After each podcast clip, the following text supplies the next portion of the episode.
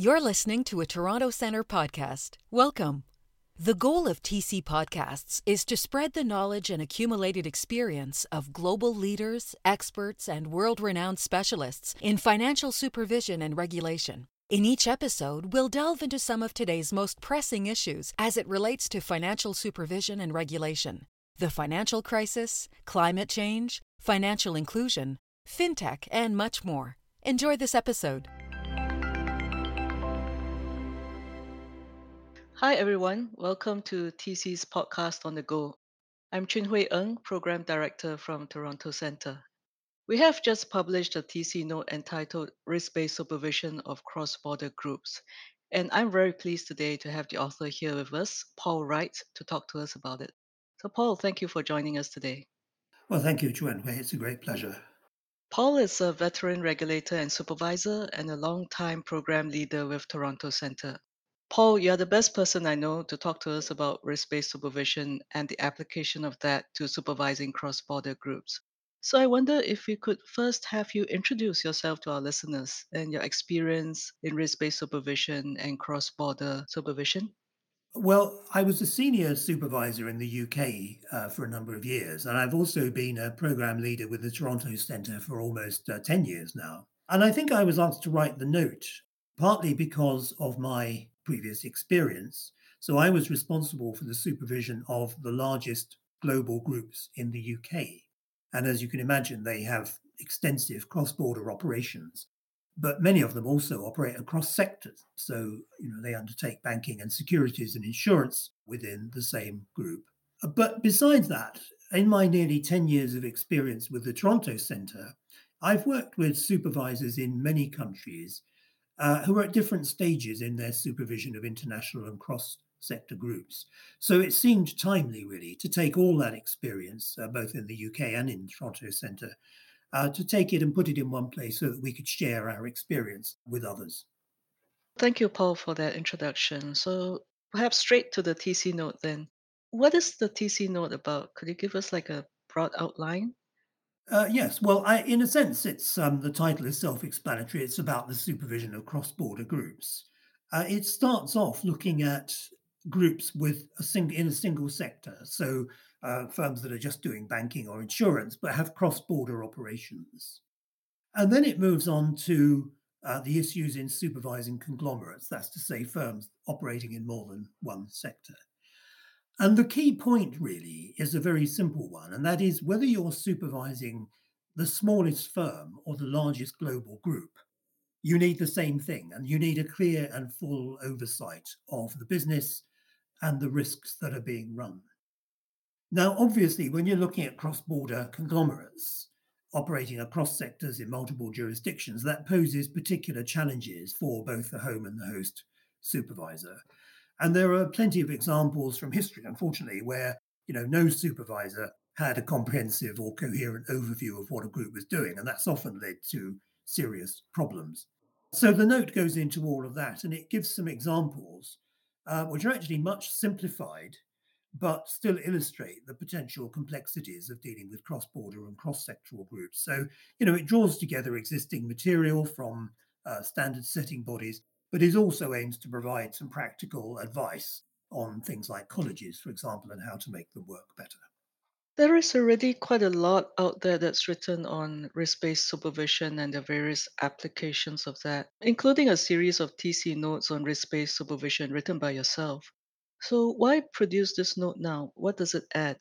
Yes, so it's a good question. So, as you say, there is quite a lot of existing material, uh, not only on risk-based supervision, um, but also on you know consolidated supervision and the operation of colleges. In the nature of things, some of that's a bit fragmented. So, for instance, it's been produced by several bodies, you know, the Joint Forum, the Basel Committee, and as you as you rightly say, the Toronto Centre itself. And it's good stuff. I mean, don't get me wrong; it's very valuable. But it seemed to be quite a good idea to try to draw some of that existing material together, but then to add to it, um, you know, the experience that we've had in dealing with these things in the Toronto Centre. And one thing, for instance, that's been clear to me over the years is that some supervisors have very little interaction with other relevant supervisors. So people sometimes say to us, well, you know, I have a firm that has operations in a neighboring country, but I've never actually spoken to the supervisor in that country.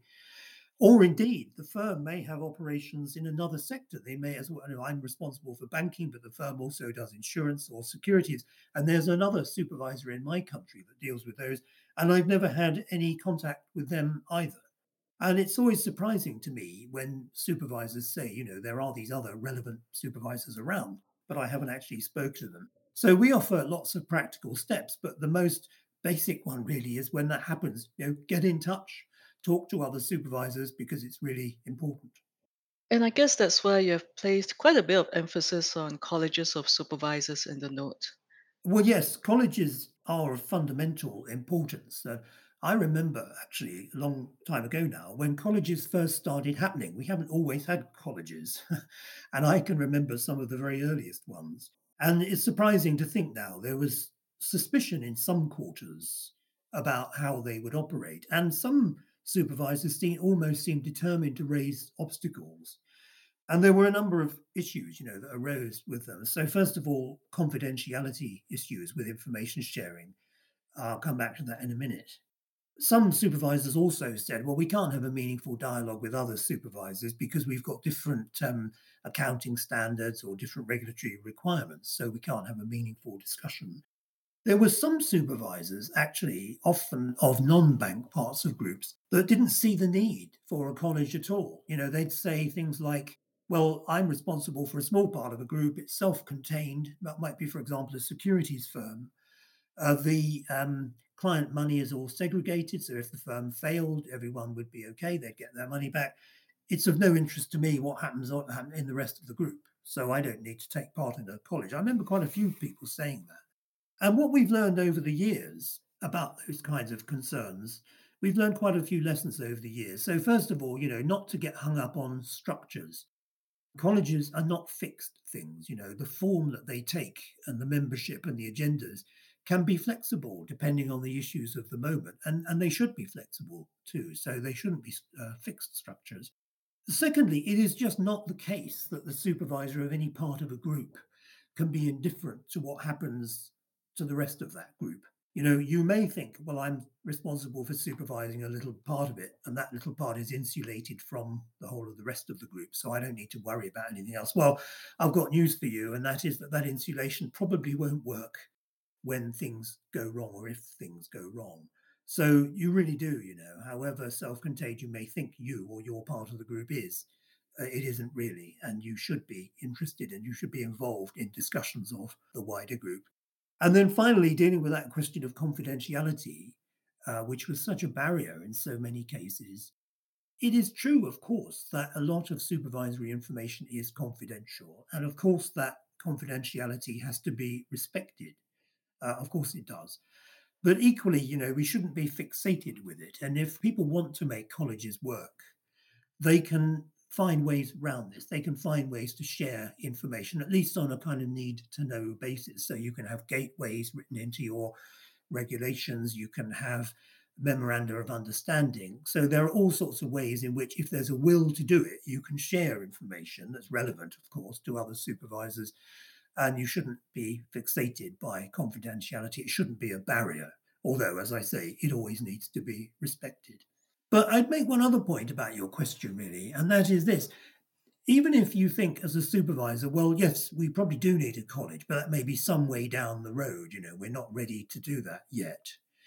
There's still a key first step that you can take, and that is just get in contact with other relevant supervisors. So if you have a counterparty in another country responsible for another part of your bank or your insurance company or, or whatever, pick up the phone or do a Zoom call or just say, hi, you know, let's just have a talk about this group. What we have a shared interest in it.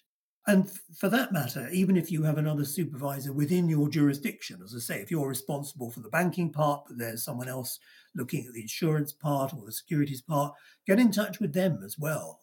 You know, it's really important to do that. It's immeasurably important and more valuable to have some contact than it is to have none. You don't have to have a full, fully fledged college, although that, that's a desirable stage to aim for. And it's surprising how many supervisors haven't got to that stage. You know, I often speak to supervisors in, in countries who say, Well, I know these people are there and I haven't really ever spoken to them. Well, do so, you know, pick up the phone, have a Zoom, do whatever it takes. Well, thanks for reminding us again of the value of uh, you know supervisory contacts, building those relations. But many host supervisors say it's actually quite difficult to get a hearing in the supervisory colleges when they happen. Wh- Why do you think that is? Well, it is an issue, and it's especially an issue, I think, when you have large groups that have operations in many countries. And, you know, it's very common to hear that a branch or a subsidiary, it may be very important in a host jurisdiction. It might have high impact there. But to be honest, it may be only a small part of a group's total operations. And when that happens, it gives rise to what in the note uh, I call an asymmetry of impact. So, in other words, a branch or a subsidiary may loom much larger in the mind of a host supervisor uh, than it does uh, in the mind of the home supervisor, or for that matter, the parent firm. And that can be very frustrating for hosts who feel, you know, I've got this firm which is of great importance to me, and I keep trying to get a hearing by having a dialogue about it, but the home supervisor is not really interested because they always feel they have bigger, more important things to worry about. Yes, I like the term that you use, the asymmetry of impact. But what can we actually do about this? Is there a solution to this? Well, there isn't a magic solution, uh, no, because obviously, um, you know, frankly, there is going to be that asymmetry, and, and people have to be realistic about that. So there's no magic solution, but we do offer some common sense advice in the note. And above all, you know, hosts should speak up. I mean, I often hear people complaining about the fact they can't really get much of a hearing, but I'm not often sure how hard they, they try, really. And hosts should speak up and I can think of two cases, you know, people might want to think about. So the first one is supposing you're a host supervisor and you're seeking some reassurance from the home supervisor. So you might say, well, you know, can we be sure that this group is basically sound? Or can we be sure that the controls in the parent firm are uh, adequate or sufficiently strong? Well, you know, that's something I need to know as a host. I can't find that out directly by definition because it's about the home country operation or about the parent. I can't find it out. I need to ask you, the home supervisor. Now, my advice there is if you have a concern like that, raise it well in advance of a college. Don't wait for the college, but raise it well in advance. And then, even if it turns out that it doesn't warrant an agenda item on the college itself, you know, it still gives the home an opportunity to respond. They might find an alternative way of doing it. They might get in touch with you bilaterally or create some sort of parallel structure to the college which can deal with issues like that. So, you know, raise the issue, don't hesitate to do so, and do it well in advance.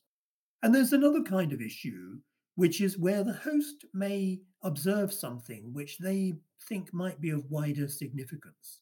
So, supposing you're a host supervisor and you say, you know, seems to me a lot of the control procedures in the branch or the subsidiary uh, that I'm responsible for look a bit weak. You know, I'm not really convinced they're very effective. But when I challenge the firm about it, they say, well, no, this is our firm wide standard and the home supervisor is perfectly happy with them. So you should be as well. Now, that's something where the host may have a concern about that and want to check that with the home supervisor, but it may be of interest to others as well who may have observed similar issues as host supervisors. So, again, you know, raise it with the home. It may warrant an agenda uh, item on in the college if it's of wide enough significance. But even if it doesn't, you know, you could you can seek a bilateral response as I said, the home supervisor may choose then to set up a some sort of complementary or parallel structure to the to the college proper, in which issues like that can be addressed. So you know, speak up. And the third point I think we say uh, we make in the note is home supervisors are always going to be much more willing to talk to you if you have something to offer. So if you say, look, I've got some insights into how this firm's cross-border operations work because I see those as the host supervisor. So I've got something to tell you, which is of relevance and interest. And in return, I hope you'll be open uh, with me. So, you know, speak up. Yes, those are indeed some of the common scenarios faced by host and home supervisors in their interaction. So, thank you again, Paul, for bringing us through the highlights of the note and also the motivation for this TC note. So, just bringing this session to a close, is there one piece of advice that you would give to our listeners based on this work? Uh, well, there is, and and my advice would be read the note because it's a complex area potentially, and obviously we can't really do justice to it in a short uh, discussion like this. So uh, we've talked about some of the issues and some of the highlights, but do please read the note because it draws on a wealth of experience that I, as the author, but also the Toronto Centre, have amassed over the years. And as I say, it aims to be a combination of uh, standard setting material, but also real world advice, which we hope people will find useful. Yes, I would certainly recommend the note to everyone who's listening to the podcast. So I'm here today with Paul Wright. Paul, thank you again. And you've been listening to a Toronto Centre podcast on the go. Thank you for joining us.